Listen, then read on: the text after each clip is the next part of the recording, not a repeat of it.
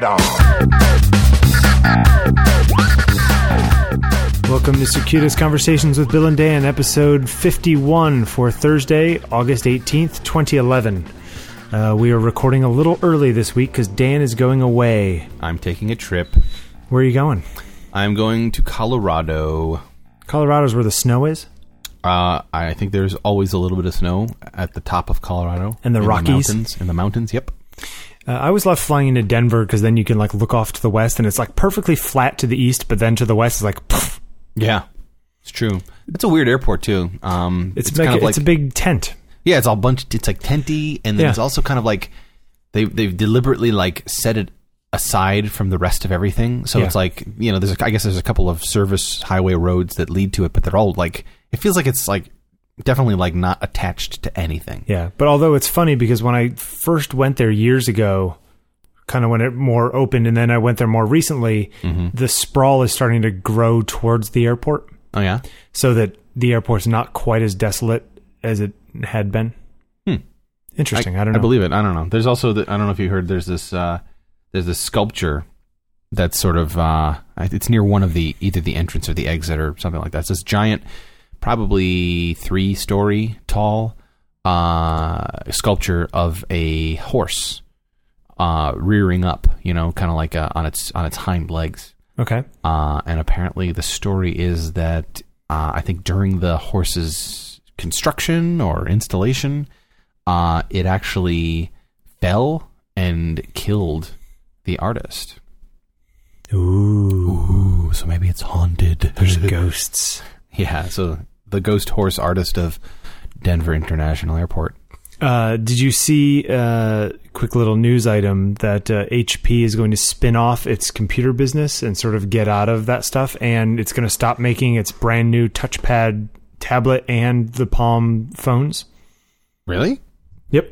No, I uh, I'll confess, for the past two days, three days almost, I have had very little time to do any news reading or what have you. I've been I've I've been really busy actually working. Um, It's a big deal though, Yeah, yeah, that does sound like a big deal. because Um, HP is, I think, the biggest maker of computers in the world, really like personal computers. Yeah, like Huh. they sell the most. It's I like them, then sense. Dell, then maybe Apple or Toshiba, then Apple. You know what I mean? Like they're they had like thirty percent of the market.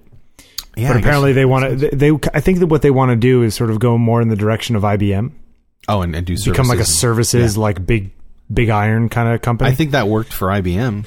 oh, you it know? worked great I- for IBM. Yeah, I think they're Yeah. still, you know, they've retained their whatever you want to call Yeah. it, their brand value and what The you. thing is that HP computers never had the cachet that I, I mean the ThinkPads yeah, they had a following and they still do because the people who are making them still make them. Yeah, yeah, Uh, exactly. So anyway, it'll be interesting to see, but it's kind of funny because they put out that touchpad like literally weeks ago. It was like in the middle of July. yeah, and- like and okay, we give F- up. Four weeks later, they literally are are canning the entire product line. So I guess Oh, what they're going to try to do is uh, license Palm OS to other people, no, could which work. could work because apparently the uh, that OS is pretty impressive. Well, I would, from what little I've seen outside of my little iOS bubble, uh, the the only alternative to it that would be that would be remotely appealing would be the WebOS. But Yeah, it's supposed to it's supposed to be very nice. It just needs better hardware. So maybe they'll start selling that. Anyway, Yeah. just an interesting little thing that happened today. interesting. Um, So today I was hanging out with our friend Claude, and uh, Hi, Claude. He's not here anymore. No, no, he's listening now. Hi. Oh, he is. Hi, yeah, Claude. probably. Hi, Claude. Hi. Uh, and Claude and I were doing some work with uh, Final Cut Pro 10 oh, nice. On your computer? Uh, on my computer, on his computer, on trying to go from one computer to the other computer. Did you put it on the air? uh, I didn't put it on the air, although the air would probably run it fine. Yeah, I've heard good things about it. Um, Just curious. The air, however, I will say, I, I picked it up, I unplugged it, I brought it to Claude's, I futzed with it for hours, Uh huh. and by the time I got home, it still had 53% of its battery left. That's that's awesome. It's really impressive. Anyway, so the reason I bring this up is because of with video stuff, media management becomes a nightmare or can become a nightmare.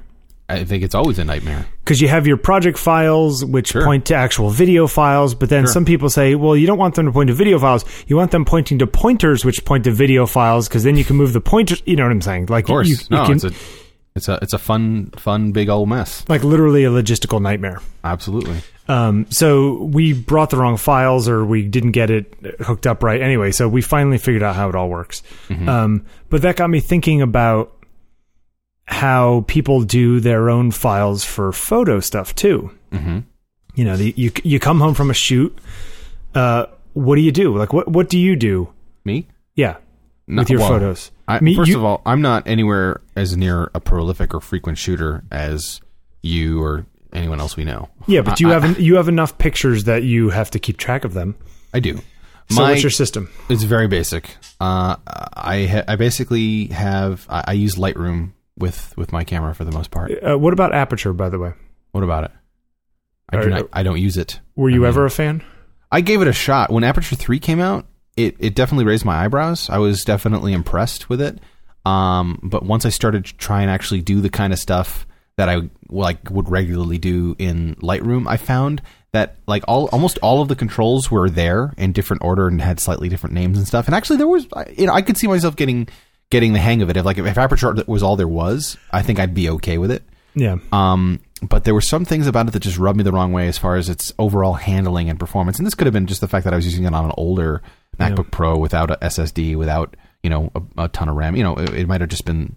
I feel like the, the heads up fit. display thing on on aperture always kind of not confused me, but I just didn't like it. It felt all over the place. that could know, that could also be because you're not as you know uh, comfortable with Apple general Apple user interface stuff. Yeah, And but that, that's I don't think that cutting you- edge. You know, yeah, that's like, but th- that's actually, but that's the thing. It didn't feel like Apple user interface. It felt like them going off But that's- some that's what I other mean. new thing. It's newish, yeah. It's like it's it's the latest. It's the most you know whatever you want to call it, uh, maverick, if you will. Yeah. You know of the Apple interface design and style. And some of that stuff doesn't. Some of that stuff doesn't sit right with me either. I mean, I don't. I don't like it. Let me put it this way: if, I had to give an official stance on the whole Aperture uh, versus Lightroom thing, I would say they are both pretty fine products.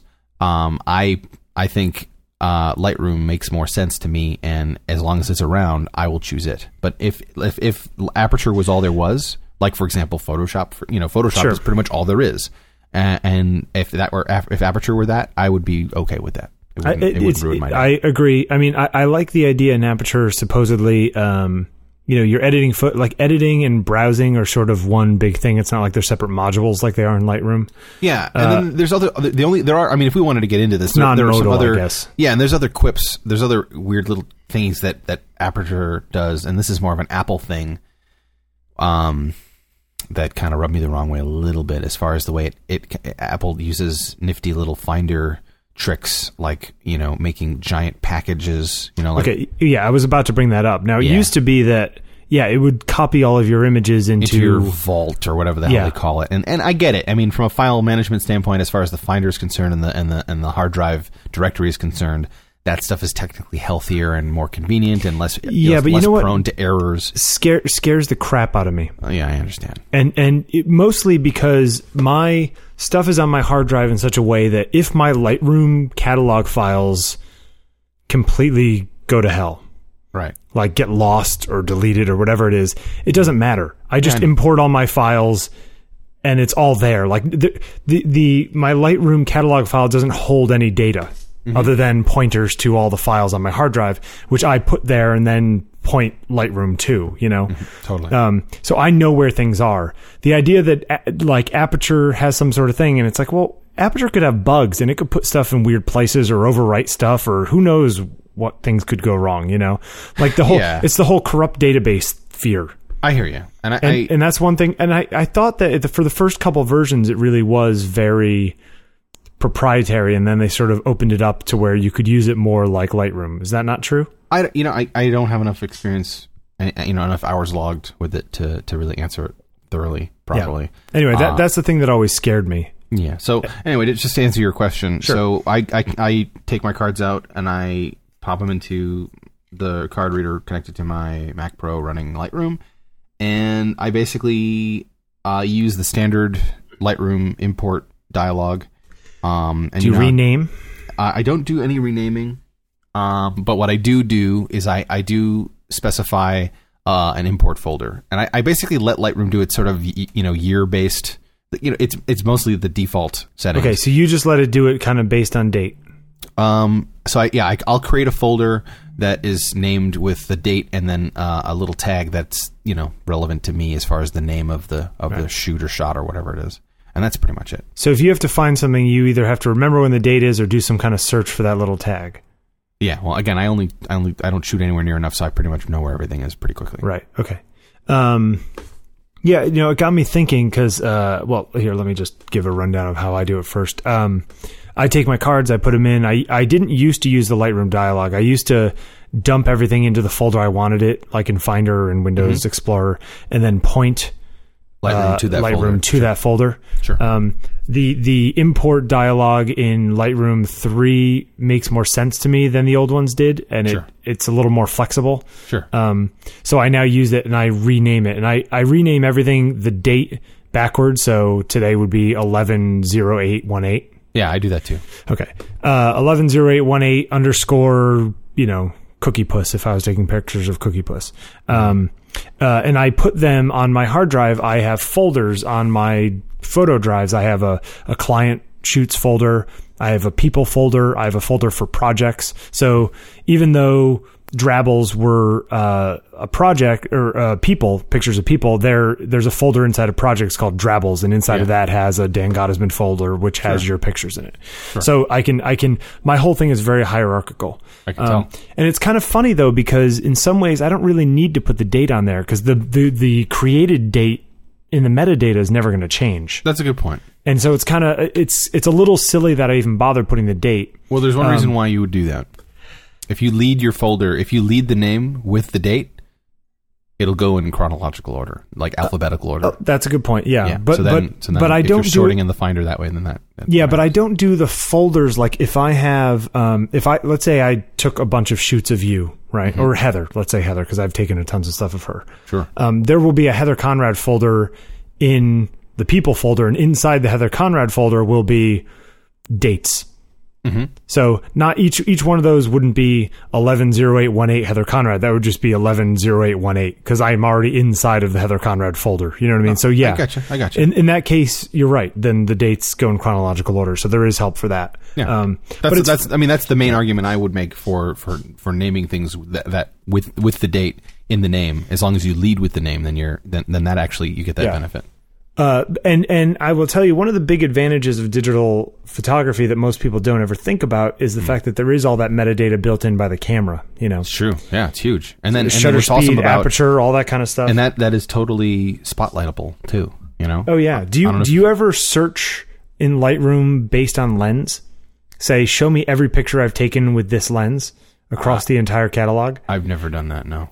It's kind of cool. So you could say, "Oh, show me all these pictures I took with this lens that I don't own anymore, or whatever it is." That that does sound like fun. yeah, it, it actually is kind of neat. Or show me everything that I took with that lens at 1600 ISO. Yeah, I, I was just gonna say you could probably show me everything that I've shot at f 28 oh yeah, no, you could totally do it by aperture. So you could do it. Yeah, you could do all that kind of stuff, um, which is actually cooler than you think it is. And sometimes um, I remember seeing.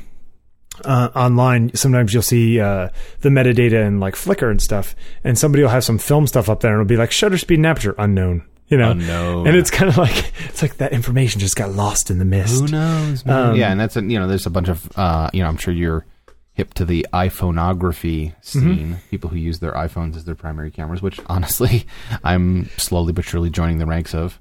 Yeah, I mean, Um, for little stuff, it's fine. Yeah, it's great. Um, Um, but the lo- but there's a there's a an uh, you know a constant battle um, among the different apps um, that don't carry that data over. That's really frustrating. Yeah. You know. Uh, Um, do you- now you shoot raw. Uh, pretty much most of the time. It, it depends on what I'm shooting. If I'm sh- if I'm doing like uh, stuff for eBay or stuff that I know is never going to be printed or stuff that's just really quick, uh, or a bunch of like I, I don't know. It, I, I, yeah, seventy five percent of the time I shoot raw. Do you ever shoot raw and JPEG? Uh, only if I'm asked to. Sometimes I've been on a job or two where they've asked for that. Um, I shoot raw. I have for years now. Mhm. And then of the- my default, my default will be to RAW. Okay. just, just to put it out there. I mean, it's not like I I like JPEG more than RAW. I think RAW is a much more flexible format. It's just so darn big. Well, I mean, the interesting thing about RAW is that, for example, I have pictures from my original digital Rebel six megapixel camera from 2004. Uh huh. For example, pictures I took on a big trip out west with my father, and they're all RAW files that I've converted to DNG, which we'll get to in a minute.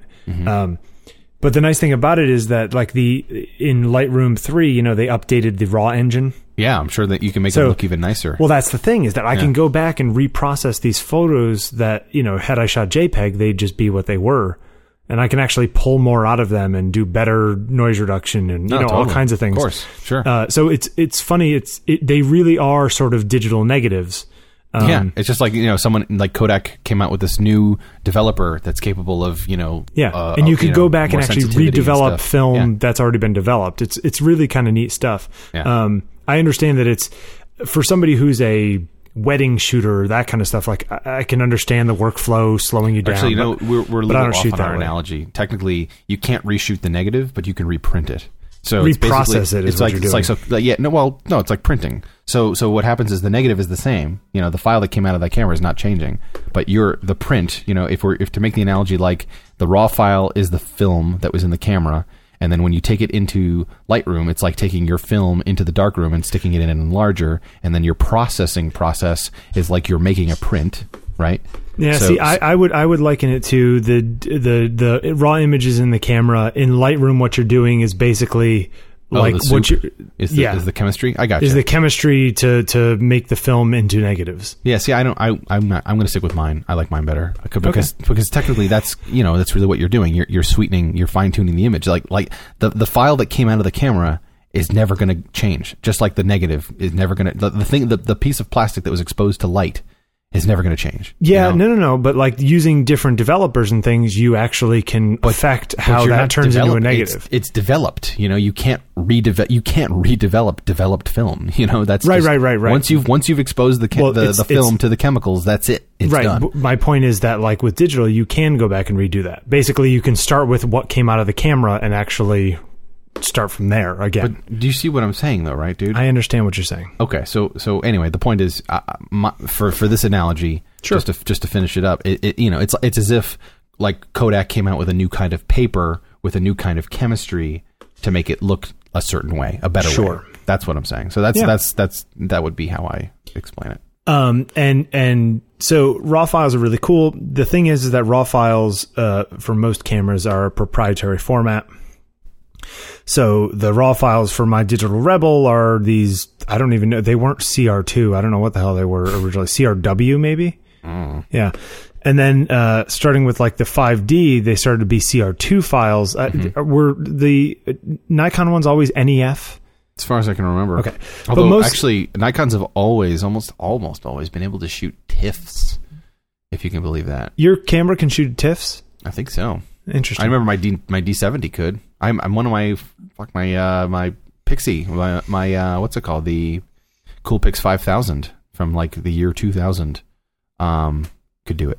Interesting. Yeah. Well, I mean, well, I'll get into that in a second too because I have something to say about that. Um, So, but the, the the so these raw files are all these proprietary formats that things like Adobe when they want a, the new camera comes out, they have to you have to wait for Adobe to update the raw plugin Right. with the new camera stuff. Right. Uh, one nice thing that I what I do is actually I convert all of my Canon raw files to the Adobe DNG raw format. The digital negative as they as they Um, yeah. call it, or Which- I call them dings, which- I think it's funny. I trust more than Canon because uh, I don't know how long Adobe will support files from my digital Rebel trip with my dad. Sure, but a DNG is a But a DNG is a, is a public file format that they like put out the specs for, and it's all Yeah. based on the TIFF standard and all and the there rest of it. and there are cameras that shoot DNG. Yes, there are a few cameras that shoot DNG, and I figure I think that all cameras should shoot DNG, but that's just my own thing. Um, I- I one nice thing about it is that they're actually slightly smaller because the data in it they use lossless compression. They basically zip the data inside of them. Neat. So, like, um, when I first switched, I had about a terabyte worth of images, and after I converted them all to DNG, which took like two days, um, I had it was only 800 gigabytes worth of images. Neat. So they're actually smaller. Uh, and another advantage is that the XMP metadata file, like the sidecar metadata files, uh, are internal. So you don't have two files for every image. You just have the one file for every image, um, which is nice because then you don't have piles of files all over the place. Piles Um, of files. Uh, so I actually convert to DNG on import now. Unless Sweet. I'm on my laptop, because then I don't want to just, sit there and longer, let it sure. crank. Yeah, my I, desktop. you know, if I ever got to the point where I did volume uh, near you, near what you do, uh, I would probably consider that. Yeah, it's uh, like I I feel like if you're using um just the proprietary raw formats uh, and you're using raw, uh, Lightroom or actually if you're using even Aperture because Aperture can I'm sure can use DNGs. Um, I I just think that like if going forward, I think it's probably a safer bet than the- some proprietary No, totally. Canon format. I think it's Um, a, I think it's a smart move. Yeah. Um, so anyway, I have all those things on there, uh, these DNG format, and then I, you know, I work from there, and then I'll create PSDs on the stuff that I'm actually going to work on. So then I end up with a Photoshop document, uh, which I then, when I'm done with it, I export out as a flat JPEG, and I keep in like this archive that I put up on the cloud, so that God forbid my house burns down, I still have a high res copy of all the things I care about. Um, but so file formats. Here's here's a good thing a couple years ago, actually, it wasn't about a about a year ago. Mm. I wrote I wrote a blog post about Oh, right, that sure, sure. uh, TIFF versus JPEG. Um, it's funny. I when I do work for magazines, the the smaller magazines want TIFFs. Mhm. The big magazines want, Want JPEGs. Funny. It's kind of like the the small ones are still kind of like wrapped up in 1995 technology, and They they're just like Quark uses a. TIFF, and that's what I have to import because you heard I mean, that was- Quark is gone now, right? Like that company, like basically folded and got sold off. And did they stop making it?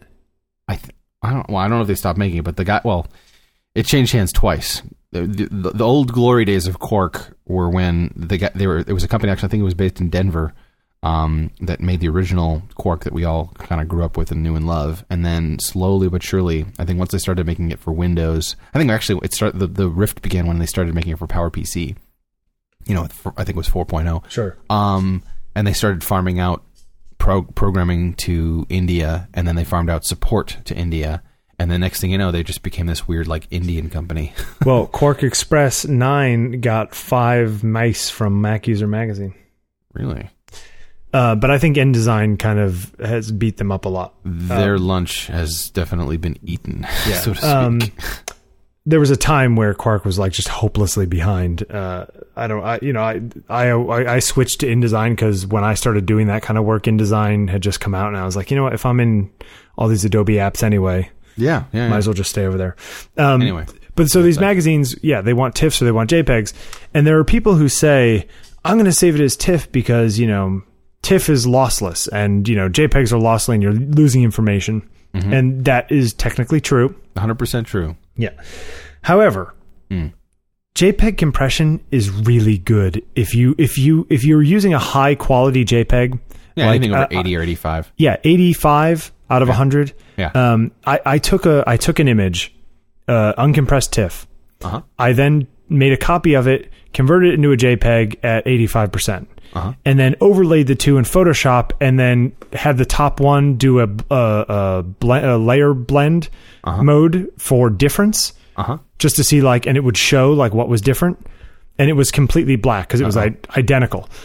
I then I then put a uh, adjustment layer over the top of it, and then cranked up the contrast, like pulled up the shadows to like almost as high as I could, and there was like a little bit of noise, like a little bit of like you know. But not not like giant tiles or patches or you know like traditional.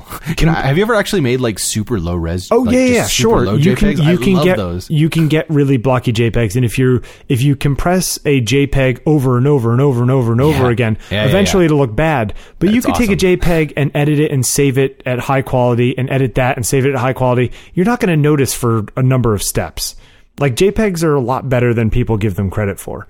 Um, Totally, man. Totally. and- J- I think JPEGs are uh, kind a lot like MP3s in a way, you know, or, or not maybe not MP3s, but like AAC files. You well, know, like it's well, it's no, it's files. it, that's a good example because it is like an AAC file or an MP3, just to make it easy. Uh, if you if you do it at high enough compression, if you do 320 kilobit MP3s, or VBR highest. they're yeah they're going to be like I mean I wouldn't say that they're identical, No, but you're getting you're getting eighty five percent. but you, would ne- you would never notice. Like especially like in a print that's not huge, even a print that was huge. Like Yeah. you're not going to see any JPEG artifacting when you're at 85 or 90 percent. It's just not true.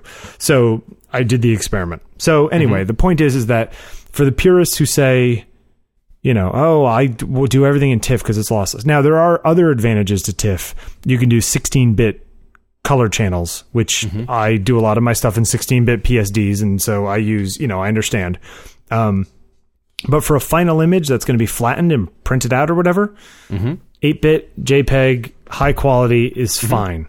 Totally. Um, so anyway, that's an interesting thing. And some people say, well, yeah, but you still use, yes, I do still use PSDs for my layered documents, which are lossless, but Mm-hmm. you know, it's just, uh, that's just because I do a lot to my images and I want to keep the layers. So hey, you wanna you wanna talk a little bit about why 16 bit is better and what the benefits are? Because Sure. a bunch of people don't know. Uh, yeah. So all these files are made up of of three channels of information. Usually, well, if it's if they're normal files out of your camera, uh, the red, green, and blue channels. So there's like all the information in red, all the information in green, and all the information in blue. RGB. Yep.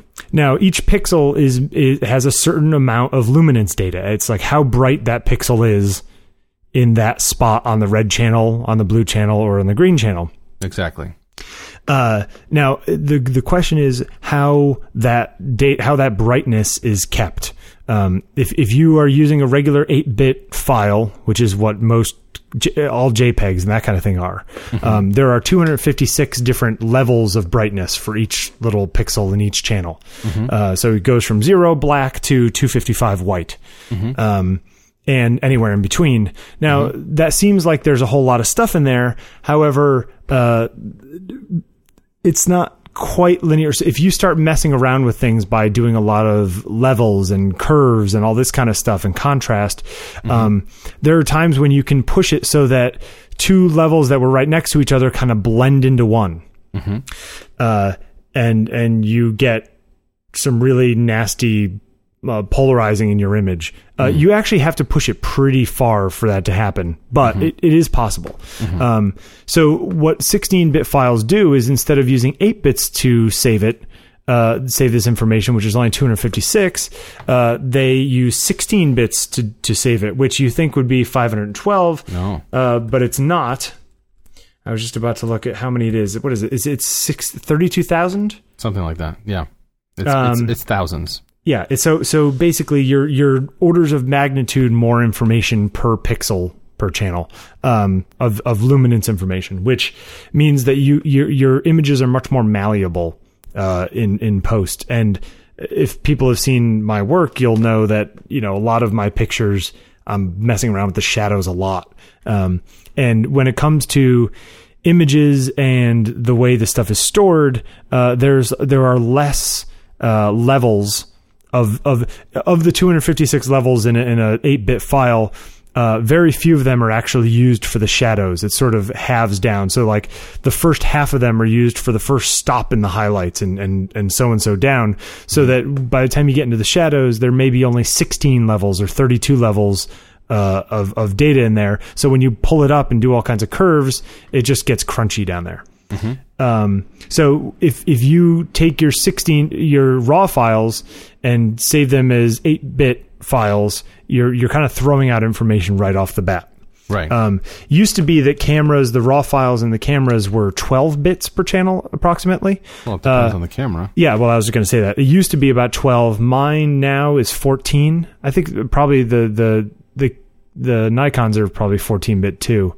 I think the um, D3X does 14. I think it actually there's a flip, there's a switch where you can do tell it to do 12 or 14. I think the D3 is Might be 12. I think it just does 12. Yeah. Um, and one of the weird, not weird, but sort of slightly, um, uh, what's the word I'm looking for? Quirky. No, fancy features of, of like the medium format backs Yes. is that they're actually 16 bits of data per per channel. It's true. Uh, so Uh, all they of this figure, well, hell, the file's this big anyway. Might as well. we, we might as well data. capture it all. Yeah. So Yeah. so th- so the the practical upshot is that if you're editing a lot, you can work in 16 bits, and sometimes it can help you save you because there's more information to, to play with. It's a little more it's a little more malleable the data. Um, Mm-hmm. the the downside, of course, is that 16 bit files are bigger. Mm-hmm. Uh, Quite uh, a bit bigger, especially twice as start big. monkey with them. Yeah. Yeah. Uh, so this all kind of leads me to what I was I was going to tell a quick story. I I was working on these pictures for this hot mess, my friend Amy, and uh, the the main pictures were uh, we took here at the studio a couple weeks ago, and I'm going to do a blog post about it and stuff. Um, but I worked on these pictures of these girls, and then I took it and I dropped it onto a background that I found, and I did this big composite. And uh, I've been using that plugin that we talked about a few months ago that Uh. makes it so it doesn't compress PSDs. Right. What's it called again? Uh, The, uh, the uh, not no use- flate, don't flate, or Oh, yeah. something like that. Right. Um, basically, uh, PSD files uh, have data compression in them, so they're smaller. Uh, like they're kind of zip themselves inside Right. uh, when they save them. But when you're working with files that are a gigabyte, Right. the saving of that data can take 30 seconds or a minute. And if you're working, you're working, you're working, you go, oh, I want to save my work, and then you got to sit there for a minute and wait for it to save. It's kind of a pain in the neck. Well, and the Um, reason why is because that it's an old, it's a legacy programming issue. The that save routine is so old that it wasn't optimized to run on multi-core machines. Yeah, it's So- completely single threaded. Exactly. Uh, you know, I was even tr- I was thinking about it though. I wonder if the it could be that it's not that they. It might be not that they don't want to make it multi-threaded, but that the PSD, the way it compresses it, whatever process it uses to compress it, Mm-hmm. can't be done in batches.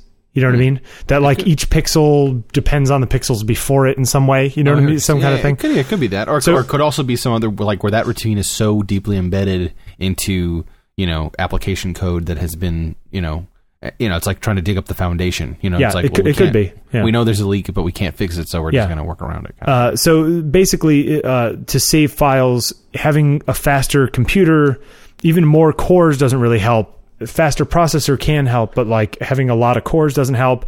Having a fast hard drive doesn't really change much.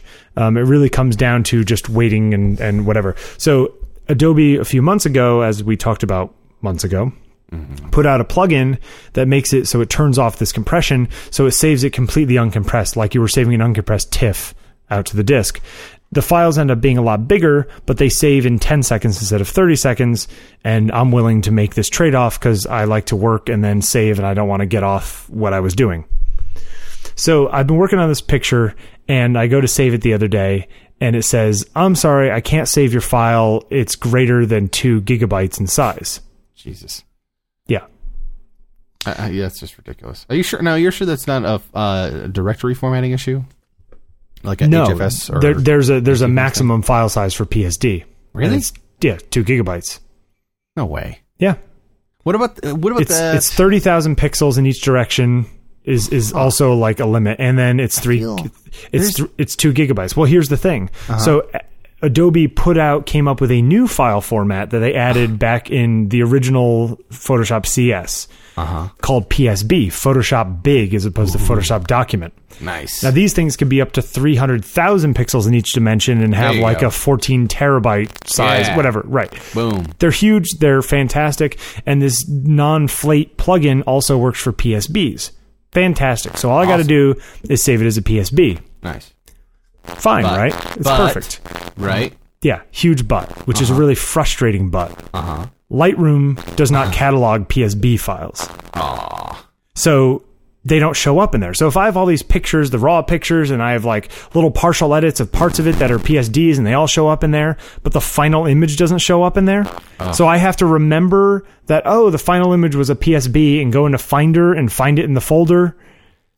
Yeah. Oh, It seems it seems like a really big oversight by I hear what Adobe. you're saying, and but here's the thing, man. What you're talking about is a software feature. It's not a hardware limitation. Oh no no no no! Yeah, it's, it's, it's reasonable to assume that that could get addressed and fixed and resolved in like two seconds. Yeah, but it seems, but we're on level three of, you know, we're in we're in uh, you know version three of Lightroom, and it just it just seems like a weird oversight, you know. Yeah, yeah, it does. It does. Lightroom also, I don't think, or it didn't for a long time. Maybe three does. It didn't catalog CMYK files either, I- I guess which that- is that makes sense. But if you were a guy who was doing a lot of print stuff, Yeah, yeah. you'd have lots of CMYK files. It just it, they just seem like weird, sort of arbitrary spots, holes in it. So anyway, the practical upshot is you can use PSB if these files get big, Right, right. Uh, but you have to remember where it was because it's not going to remember for you. No, no, just, just random, random question. Um, you're, you're doing all this, doing all this online, right? Right. Uh, no, Okay. this is in Snow Leopard. Okay. Okay. Uh, what happens? What happens when you try to try to quick look, quick look one of those files? Files. Space, space, Uh, I can uh, do that. Hold on a Just out of second. Let me see. Yeah, here's Hot Mess 3.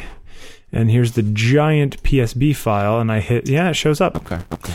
But Interesting. Interesting. these also have uh, previews in them, probably, right? So it's not actually opening the file; it's just looking at the little preview. It's probably right. the metadata. What that proves, though, is that it's not, you know, you know, it's not. There's obviously something like it like reinforces what you said. What you said, essentially. essentially. Yeah, and by the way, the the last PSD that I was able to save was 1.96 gigabytes. Mm-hmm. The PSB that I finally got to save was 3.32 gigabytes, and uh, is is a really big file, but it's only like 25 layers. Huh, only, only twenty five. I mean, I flattened a lot. Well, and some of them are are uh, adjustment layers and that kind of stuff. Okay. You. So then, But I was just- like pixels. They're not a lot of data, but th- but then the masks in the adjustment layers are data in themselves, you know. sure. So I mean, I understand, but it still doesn't feel like it's that big because it's not that big. It's like 4,500 pixels by 4,500 pixels. That's that's big, dude. That's that's that's a big file. it's 20 megabytes or 20 gig, uh, 20 megabytes or 20 megapixels. I, I you know, I'm just saying it's big. I mean, it's big, but it's no bigger than my regular files. Oh, I know. Anyway, so this is all to say file formats, DNG, go for it if you can with the raw. Uh, I like that don't flate compress plugin. Uh, although when you hit that wall, you got to do the PSBs, which don't show up in Lightroom, which is annoying. All right, I hear, I hear you. That's all I have to say. Okay, that's fine. I know that was a lot of whatever for whatever, but Right, right. I don't know it's satisfying. Good for you. The nerd, the nerds out there will like it. Sure, one or two of them anyway, at- the very least. Um, but it, you know, it it does beg the question, like, how do people deal with so many files? I mean, like your friend, um, what's his name? Uh, uh, why can't I think of your friend's name? Who is my friend too? You're talking about Kent. Kent. There you go.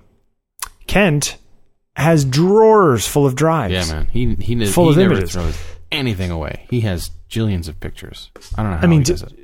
To a point where, like, I mean, is, is he just like a pack rat, I, I don't know. like a digital pack rat? we never really talked about it. I can't really. Uh, I can't really shed any light on that. You know who would actually be a better person to ask would be Claude because Claude spends a lot more time with Kent than I do. Yeah, I just I wonder if I wonder if it. I mean, he I- asked him about it once, and he said that like, oh, I got to keep them because you know my client might need them someday, and he has this big client, Well, and it's kind of like, it's- do you really think that somebody's going to come back three years from now and ask for like a B roll piece of picture that you didn't even give them in the first? You know what I mean? Well, I, I know what you mean, but at, at the same time, I, I kind of understand that mentality where it's like, how much is it really costing you? And if the like I, the the only example I can think of is like, let's say you you were you know you're shooting this Michael Jackson concert, and you know you got all these these shots, and you know sure there's there's there's a bunch of clunkers, but there's a couple of winners. But let's say somebody really wants one of those clunkers, you know, and it's and it's worth like you know ten grand all of a sudden now that Michael Jackson just died yesterday, you know. no, sure. And so I, I don't know. I mean, I, I think that's the that's the, the mentality or that's the thought. It's like yeah, but how does he know. find it? Well, there, well, there you go. He actually, I think he has a really um, well thought out naming system. I know he keywords the crap out of everything, and he Okay, uses- well, there's a question. Do you keyword stuff? nah. I don't shoot anything, dude. I, compared to you guys, I shoot like once a month. I mean, I, my It's- I don't have anywhere near the volume that you guys do, so I don't really. It doesn't. It's, it hasn't come up. It the come the up. idea of the idea of keywording stuff is just mind-blowingly complex to me. Like I come back with a bunch of stuff I'm supposed to say this one is Well, you- picture has you sky to- in it and it's to a road and the concept, man. I mean, there are a lot of photographers out there, professional working photographers, who do a bunch of other things with their photos that you do. Uh, Yeah, no, I understand. And, and so let- let's look at Kent for a second. Um, one of the things that Kent does is he he works for um, a press agency or something like that. Some so he works for a company that basically says, "Hey, go to this concert and get as many pictures of these guys as you can, and as soon as you can, come home and post them so that we can try to sell them to tabloids or newspapers or magazines or who you know whoever the hell wants it as fast as possible." Sure. Um, and that's a game. It's like a, there's a whole scene of people who do that, and the better your keywording is, because now you're gaming the system. You're basically trying to attract, you know, the people who are going to buy these No, I images from you. understand keywording stuff on on like a stock system. No, I understand Exactly. that. But I mean, but keywording stuff like because pe- when you're importing in Lightroom, you can keyword stuff too, which just seems like a really daunting job to me. I don't know. I guess so. Like I've never, you know, I always feel like okay, I can keyword this stuff, but it, am I actually going to be searching for this with the same keyword I think that I should be tagging with now? You know, Well, like you say it now. if I say I mean, how do you Yeah. know? I mean, how do you know? You know, that's the, that's the thing. Who, who knows what you're going to be thinking five, ten years from now? You're gonna Yeah, you're gonna say, just- "Man, I sure wish I keyworded all that shit." you know, it's like I mean, you can you can uh, uh, make make an analogy to uh, to like the- putting an additional like line of information, like Sure. uh, like let's say um, you were shooting rolls and rolls and rolls of film. Like take your old pal Jay Mizell for a second and look at his look at his keywording system. What was he? He used colored markers on the on the on the sides of his yeah, slides. on the edge, you know. yeah, of the slides. So Uh, no, you're right. And the other day I was working on a composite and I needed a picture of the sky. And I'm like, I gotta have a picture of a sky somewhere around here, Uh-huh. you know. And I started searching through, and I do have a folder called Sky, which is just like if I happen to take a picture of the sky, I just dump it in there. But none of those were quite right, and I was like, hmm, like there's got to be pictures from when I was at Yosemite that I can grab a sky from or whatever, you know. Uh, so I just started looking around, but like I'm not going to actually tag a bunch of pictures every day with the word sky because you can see the sky in them. You know what I mean? Like that just seems I, for me. It just seems like um, work, make work, work. What's the word I'm looking for? You know what I'm talking about? It's it feels like homework. It doesn't. You know, it's it's it's like uh, oh, that was the word you're looking for. Well, make work is not is that make work? Is that the word I'm looking for? I don't. I don't know. What the hell? You know, where people, it's like it's like you don't really have to do this. We're just making you do this because you have nothing else to do. Sort of like in the Busy depression, work. they're like busy work. That's what that's what it kind of feels like, Yeah. busy work Gotcha. uh, to me. You know, as far as I'm like for for my way that I use images, Mm-hmm. but but then again, I keep them all nice and you know, if I'm looking for pictures of Heather, I'm looking for pictures of Malcolm Gladwell. I know where to find that because it's under Right. Clients, this- Time Magazine, Malcolm Gladwell. Again, but you and know, then the the old the sort of the last. I, I think my final thought on this is that um, it boils down to, and this is actually an interesting point, and an interesting concept that that could warrant further discussion. Um, and that is uh, when you start out making stuff, you most people anyway don't really take into consideration the fact that anyone else will ever be looking or messing or working with their stuff, right? true. So, you know, the concept of using a, a standardized system that might make sense to somebody else at some point in time in the future, it's usually not. Uh, it's not at the top of the list if it's even on the list. You know. Sure. So, in a in a group situation, like let's say it's a company or, or or you know a partnership or you know who who knows whatever, when there are other people involved, that's when things like keywording and other naming con- naming conventions and systems and those sorts of things uh, become important because No, I I completely understand. I had this really funny chat with my with my pal Bob. Um, uh, he and his girlfriend uh, are out as we speak on this little road trip, um, and they're doing a really fun sounding project where, uh, and I'll know more about this as we uh, as we move forward because he didn't have en- enough time to fully explain it to me. But the, the gist of it is this: to brief you. yeah, they they basically came up with this concept where uh, they put together a performance piece, like a four or five minute like song and dance performance thing. Where you know Bob is a musician and Nadine is a, a dancer and costume designer and all, all sorts of stuff. And what they decided to do, excuse me, is um, film this. You know, well, film. I, I hate. Don't you hate when people say film it? I'm going to film it. It's like, dude, you're not using film. You know, and the same thing goes with the word footage. there's no there's no footage here. It's all bits, dude. Get it, get- whatever. Anyway, I, I'm guilty. I say it all the time. Anyway, they are um they are recording video of themselves performing this piece of theirs, um, using the same exact framing, uh, and you know, and the same sort of same camera, same same computer, same everything, but they're doing it in a ton of different locations. Weird. Yeah. So, and I think what they're doing is they're basically making um, making it easy for them when when the time comes to finish the piece to edit it, um, to give them all sorts of options for intercutting these various locations. Um, and I guess depending on how consistent they are with their performance, that could be really cool. You know, so that that Yep. sort of takes the whole concept of of compositing to a to a different level where it's like you're not really technically, you know, you're not changing you're not just changing the background out by like, you know, selecting the green color and replacing it with uh, you know, with the blue sky and now you're on Mars and now you're underwater. I I, I did know. a thing years ago where I had my mother walking across the frame of some video, uh-huh. and then I recorded it all over our yard, Uh-huh. and then I edited it all together so she's kind of walking through different scenes. Hmm. I, I'll put it in the show notes. Nice. Uh, it's it's a funny little thing. So anyway, But yeah, um, I understand. So It's so cool. so we were talking about that, right? So so Bob was explaining to me how both he and his girlfriend, um, Nadine is her name, um, are are pretty handy on the computer. Um, like you know, they they both have their own little systems, and and Bob is again more of a musician, audio guy. He's kind of he's been getting into Ableton Live and Pro Tools and that sort of thing. And I remember years ago starting Nadine off with iMovie. And then she got her hands on Final Cut Pro and, and was even using DVD Studio Pro, which is not the world's most intuitive or, or, or fun to use software to make Now to make defunct.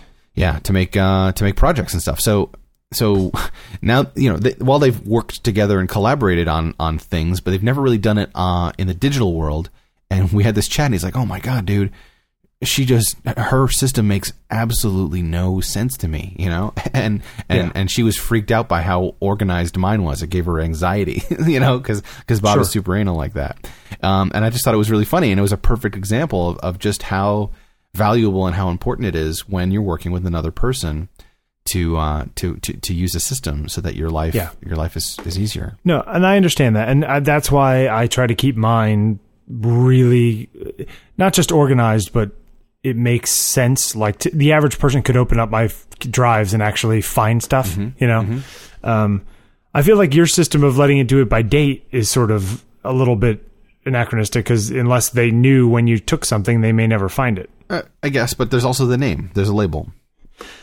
Okay, of, sure. of who or what okay, it is. so they're gonna do you do a search in Spotlight or whatever. sure, or you just look, Okay. dude. There's not that much. It won't take you long Yeah. to look through everything. Yeah, I know, but I'm I'm thinking about 20 years from now. You know, Well, let's hope that I'm I get more productive at some point. But for now, it's not. Uh, there's not a lot to work with here. It's not a. You know, I, I got an email the other day from uh, from a prospective client woman uh, who wanted to buy some picture I took of somebody to for a for a magazine or something. She's like, uh, "We have the high resolution files, but they're not very big." Oh, okay. So, well, I'm like, "So then you really don't have the high resolution well, files?" well, maybe she has high res files that are just not high res enough. Well, uh, she had. I don't know where she would have gotten said high resolution files No, because well- no one has them but me. No, you don't know what her definition of high resolution is. Right, right, right. It's just, I just, it just cracked me up. She's like, we have, she could have said, you know, we have low resolution files, but we need bigger ones. But no, she said, we have high resolution files, but they're not very big. Awesome. It's like, then, then you probably don't have high resolution files. Yeah, Uh, people get it just, confused. It- well, you know, it's like, oh man, don't get me started on the whole stupid people resolution thing. oh, right. You have another uh, blog post or rant on that too. That's I think that should be like required reading for people. Um, in digital, if you're not printing stuff, and it's just like even if you are printing stuff, Yeah. If you have a digital file, what it says in resolution doesn't matter at all. No, but Bill, I need it to be uh, 300 DPI. Bill. Well, that's exactly it. Yeah, I need a 300 DPI image of at least this size, Yeah, and it's it like, needs well, then be you, 300 DPI. I'm sorry, yeah. I I did a project or higher. I can I can take Yeah. 600 DPI if you have that. Right. Yeah, it's funny because uh, Lightroom defaults to exporting at 240 DPI. No, no, it has to be 300 DPI. I'm sorry. Well, exactly. So I sent off a file that was a 21 megapixel file that I hadn't cropped at all, and uh, I had just reinstalled Lightroom and it had reset back to 240. And without even thinking, I sent her this giant file that was 500, 5,000 and a half pixels by 4,000 pixels or whatever the hell these files are. And I get an email back. Um, this isn't high resolution. It's only 240 DPI. uh huh. A- And it's kind of like, Did you, okay. did you happen to notice the size of the file yeah. person? Okay. Did you If- see how if- the actual dimensions of the like And- the inches and the, the the number of pixels? And in this person was a graphic designer. Yeah, it's funny. And it's kind of like, okay, first of all, in the time it took you to write the first sentence of this email back to me, Yeah. you could have opened up the image settings in Photoshop unchecked resample image and type in 300 in the deep in in the dots per inch. Yeah, and then watch the, the view scale go from 16.7% to, you know, 72% or whatever. And it's kind of like, okay, th- th- this is you're an idiot. you know. yeah. Uh, so I exported it again and I sent it off to her again. Mm-hmm. Oh no no no! It was even better than that. It, I didn't send her 240. I typed in 300 DPI, Mm-hmm. but somehow the it's it's dots and then there's a per inch. That is a drop down that goes down to per centimeter. Okay. By accident, I had sent 300 dots per centimeter, which means I sent her essentially a 900 or 800 DPI file. Yeah, you know, third, which she yeah. said wasn't high enough res. Oh, Natch. Okay. And and I was like, "Oh God, you are such an idiot." Awesome. And it really bothers me because it's like this is what you do for a living. You're a graphic designer using digital files, Yeah. and you don't understand these basic concepts. Yeah. you know, It's a little frustrating. Printing like it, with digital files, all that matters is how many pixels wide by how many pixels tall it is. Everything else is completely relative. Exactly. I think, as I put it in my uh, in the blog post, we'll have to put that in there. Uh-huh. Um, you know, saying, uh, you know, I I- I need somewhere that I can go visit that's five hours away. Right. Well, that doesn't tell me anything unless you tell me if you're going by car or if you're walking or you're taking a jet. Or the time of day. right. Five hours away is San Francisco or five hours away is me walking to Midtown. exactly. Exactly. Like this is you is completely meaningless. Yep. You know. That's a good analogy. Um, and and it's uh, so anyway. That's oh god, that gets me mad. well, just because it's like No, it's a really know, basic know. thing, and, and and these people have been doing this stuff for years, and it's like they throw around 300 DPI's if they know what they're saying. No, it doesn't matter. I mean, the, the same thing goes when you're printing. You know, I mean, the, Yeah. the my favorite trick, the way I usually handle that stuff is you, is you you double click on the image, it opens up in Photoshop, and the first thing you do is you look at the title bar of that image of that window, and then you Yeah. see what the little number in brackets in percent is, and that will tell you really quickly if what you're looking at is How big is the is image? big or How little. the you know, you yeah. hit Command Zero or Command sh- Command Option Zero to look at the actual pixels. If you Command Option Zero and look at it 100 percent, and you're looking at someone's nostril, then uh, then, Then you know yeah, it's a big then It's a file. big file. But if you hit Command Option Zero and you know the thing only jumps to half size, then you have a low res file. Simple Yeah. as that. Uh, and it's oh god, it's a little pet peeve of mine. I I just want people. I want people to be good at what they do. Like if that's what you do, Yeah. be good at it and understand I, it. I can Like, respect that. I can respect that. Uh, yeah, people probably hate me for that, but oh, anyway, I- so yeah, I the- hate you for that, Bill. I hate- the little hate you. image the image properties uh uh uh blog post Uh-huh. rant thing Yeah, yeah. that's a good one that that that's required reading Okay, I'll put it in there uh for sure. we'll put it in the we'll put it in the show notes For sure. um anything else you got Let me think. Uh, I don't know. Anything related to this stuff? i uh, i imported some uh mini dv tapes into final cut the other day that i had sitting around Did that i haven't touched video camera with a mini, D- uh, like a mini? DV i had a mini dv video camera in the closet Huh. I think I have one too. Actually, come to think of it.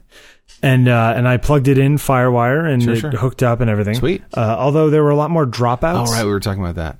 Yeah. on the tapes than I imagined. Yeah, yeah, yeah. Like I mean, they're like ten years old, but there's a good amount of like little hiccups and, and loss of time code. were you and- using iMovie or Final Cut Pro? uh, I was using Final Cut Pro, although now I kind of wish I had used iMovie Because to import iMovie them. is a little bit more forgiving with that shit. It is, and uh, Final Cut ended up like every time there's a hiccup in a Oh, time code or anything that new time code, it creates new a clip. new clip. Yeah, awesome. So, you know, 15 minutes of video of my grandfather becomes Like 48 28 clips. Yeah, and but whatever, Some of you which are 10 frames long. them into one and then export it and you're done. So no, no worries. Actually, you can't do that. What are you talking about? Well, you can't do that easily. Claude ended up teaching me that you can use MPEG Streamclip to merge them all. Oh, yeah. But there's no easy way. I mean, yeah, I could drag them all one by one into the timeline. you drag the whole folder that. to the timeline, and then and then Yeah. you drag those, and then you can make a group. You can turn a giant batch of clips into a single like. but in the clip. event view, they're always going to stay as one. There, there will be a composite clip, but all the Yeah. little ones are there too. yeah, yeah, I know. So it's kind of annoying. It's like, Okay. okay, Well, I, I still have a folder full of Yeah, crap. but when you when you render it out, then it'll become a file, and then you don't need to worry about it. Yeah, well now I I've rendered it and it's done, but it's just kind of like it's just stupid. I I don't want you to break it up into things. Is yeah, there a- should there should know, be a tolerance knob or like a slider where you could Yeah. say like forgive you know one to two frame drops, but you know if anything greater than five or ten, then then make a new clip. Yeah, it's like I'm just importing it. Like I'll cut it up when I get it in there. Yeah. I hit record. I want it to be like a tape deck. You know. yeah, Don't you just miss But- tape decks sometimes, man? But nowadays they they make everything so fancy. yeah, fancy. Um. Anyway, so I, I, I'm I'm trying to get this stuff off. Now, if you were going to do that, would you keep the tapes or would you trash the tapes once you did it? I don't know. I'd probably keep the tapes until they. I mean, they're just going to degrade at some point, you know. I have 50 DATs in the closet. Whoa. And I got rid of my DAT deck a couple of years ago, so I'm never going to be like unless I find one, I'm never going to open those up again. Why do I keep them? Uh, I don't know. I have about. I have a little shoebox full of dats too from when I was. Yeah, you know what I mean? Yeah. Uh, It's just fu- it's like and this gets back to the, what we were talking about the other day where we uh with the formatting. saying like yeah, we got you got to Like you got to move stuff forward because if you don't, it's going to get left behind. it's true. And I I didn't think that these DV tapes would like not play in parts. And they're not playing in parts. And I didn't have them sitting in the sun. They were in like a box. no, sure, in your closet, You know, in a cabinet. climate controlled, no dust, no smoking, Yeah. et cetera, et cetera. No, I, I, it's just the nature of the media, man. And I mean, it, it's reasonable to assume that hard drives are going to be like that 20 years from now too. Yeah. You know, just because it, It- works it- and spins up now doesn't. Who knows what the hell it's going to be like in 10, 20 years? It's it's it's funny too, just the idea of using uh, video tape and having to import it single speed hmm That one X. in like real time. Yeah. Yeah. is is like oh man, I got an hour worth of video. I just got to sit here and make sure it imports for an hour. yeah, man. That's how it works. It's it's it's it's funny how far we've come. That's how mix downs used to work, man. Remember back before the days of Pro Oh, Tools yeah. when you wanted to, you know, you Oh, wanted yeah. to mix it, you had to sit there and wait. You had to do it in real time. You hell, even Pro Tools made you do that for a while. For the first, oh yeah, like, until I, until I had enough juice. Yeah. Yeah, no, it absolutely. And I mean, and you know, if you're doing from tape and then you're you're actually uh, doing automation in real time because you know there's you Yeah, don't you have, to, an automated you actually desk have or to whatever like it is. move the faders yourself with your fingers. Yeah, it's it, like mixing itself was a performance. I remember. Oh man, I, I do you remember the first time you saw flying faders in action? The whole Oh, concept yeah. of automate that that that was so cool, man. Yeah, that blew me Uh, away. yeah, I I have actually uh, met the guy who invented flying faders. Oh yeah, Yeah, George Massenburg invented them. He also invented the parametric equalizer. huh? And not only all of that, Mhm. but uh, he also uh, has won Grammys for engineering, uh, and he uh, quit college sophomore year and has no real education in any of that stuff. That's fine. I like guys like that. Yeah, it's good We should have him on our podcast. Uh, I can see if I can get George Massenburg. That might be a little tough. Well. He's a busy guy, Well. but uh, I'll see what I can do. That'd be hilarious. We can ask him. I built his, I built his first website twenty years ago. I wrote I wrote his company and said your website's really terrible. I Twenty can years do a ago, you one. did not do it. Well, not twenty years ago. I'm sorry. 1991. Uh, this would be 19. I'm sorry, not 20 years ago. 13 years ago. All right, that's a little more. 14 years ago. 1997. Okay. I uh, I emailed him because his website was terrible, Uh-huh. and I emailed his company Uh huh. saying, "Your website's terrible. I can do a better job. Let me do your thing." I was in college, hmm and uh, and I get an email back from him Yeah. saying, "Oh, I, I don't really know what I'm doing, etc., cetera, et cetera." Uh huh. I should try to find that email. That was pretty funny because at the time I was like, it was one of those things where your new email pops into your inbox and it's like from George Massenburg, Nice. and he was like one of my idols. Sure. And I was like, and I kind of I started sweating before I read it. I was just like, what? Oh, wait, man. George Massenburg? wrote That's one you know of what my I'm talking only about. regrets, man. Uh, somehow, uh, over the years, I managed to misplace a hard drive or two, and my whatever you want to call it, my digital history is gone from like I don't know, 1998 and before. You know, uh, uh, it starts at 19, Yeah. like. You know, I, I owned a, a handful of computers, and I man, I remember the days when I was in school, and I ha- my email would fit on a floppy disk, dude, and I would literally, literally Yeah. I had like Eudora and my Eudora mailbox all on this like little floppy disk that I would just walk up to a computer and pop it in and launch it right off the floppy and check my email and then take it with me. This is like back in the days of Pop, way before Sure. IMAP. And uh, I, I I mean, I, I might actually still have that disc sitting around somewhere, but uh, but you know, there's obviously I, I, I still there's a handful of emails I can remember, um, that I would love to reread, like stuff that I sent, you know, to to you know early girlfriends and other old friends, and you know just attachments and, and just funny conversations that I've had, and even like phone numbers and addresses from friends that I I've long since lost touch with that I, I have no other way of. Oh, I found lots of that stuff. man, You know, I I- almost feel like what I should do is go into my Windows 7 uh, uh, virtual machine uh-huh, nice. and install Windows Mail and then import all the old Outlook Express things and export them as something more usable. Inbox, yeah, just do it as Because it may not, it may be that I can, you know, won't be able to get to those pretty soon. You know, could like Yeah. will stop Well, importing old files. I think if the PST format is pretty standard. I'm sure. If yeah, but that's them- Outlook, and Outlook Express uses a completely different system. Oh, really? Yeah, but I but speaking of which, I also have like a ton of old Outlook PST files, Hmm. which I'm sure have a lot of similar stuff in them Sure. that I have to figure out a way to like merge. Yeah. But again, I'm gonna have to go into a virtual machine, install yeah. Outlook, and there's there's, load there's them all. dudes out there that have written little like super basic tools and utilities that are designed to do just that. you yeah, know? yeah. But the Outlook Express stuff, I really should probably go in and do that because that you know that might not be there for long. Mm. Anyway, so yeah, moving your stuff forward. Uh, who has time to do this stuff too? I don't know. That's why you got to do it when you're when you're in the middle of it and not While you're doing leave it for years. Exactly. okay, well, I think that that was fun. Yeah. We probably bored everybody today, but totally. Totally. it was a heavy one. Not heavy, but thick. Yeah, you, you laid in some t- into some serious techno jargon and mumbo, also some jumbo. There's some. Yeah, jumbo but people like sometimes people like the technical stuff. It's true. I mean, it's a bit. It's a nice contrast from uh, from last week's episode with Brian. So, if you want to get a hold of us, circuitous.tv. Uh, we are at CircConv on Twitter, hmm and uh, we also. I'm going to just throw this out here. I know you didn't. You didn't want to do this, but uh, we also have an email address. So if you want to get a hold of us in in in not in a not so public fashion, you know, like not by putting a comment on on the blog Sure. post and not by posting a uh, an at response or at reply on Twitter, uh, you can also send an email to circuitousconversations at gmail.com. excellent. Um, we do check that email address from time to time. Um, and and while we're talking about business, business, um, we just took a peek at our iTunes music store page, and we're happy to report that there are a few more reviews and ratings on there. And thank you very much for you folks who have done that. And if anyone else feels the urge or has a moment to spare to click on that little four or five star rating thingy, or if you even want to go so far as to write a line or two about your thoughts, we would uh, we would appreciate it, and we'd love to hear it. And, and and if you guys have any feedback, any ideas, like more special guests, or stop having these strange people who we don't care about on, or you know, more tech talk, or less Mac stuff, or whatever, just please uh, let us know because we care. Yeah. we care. yeah, I can. we won't. I can't. I can't. You know, we can't promise we're going to listen to you though. I, I promise. You promise? I promise. I will listen.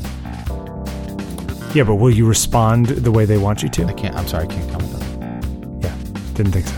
All right, till next week. Later.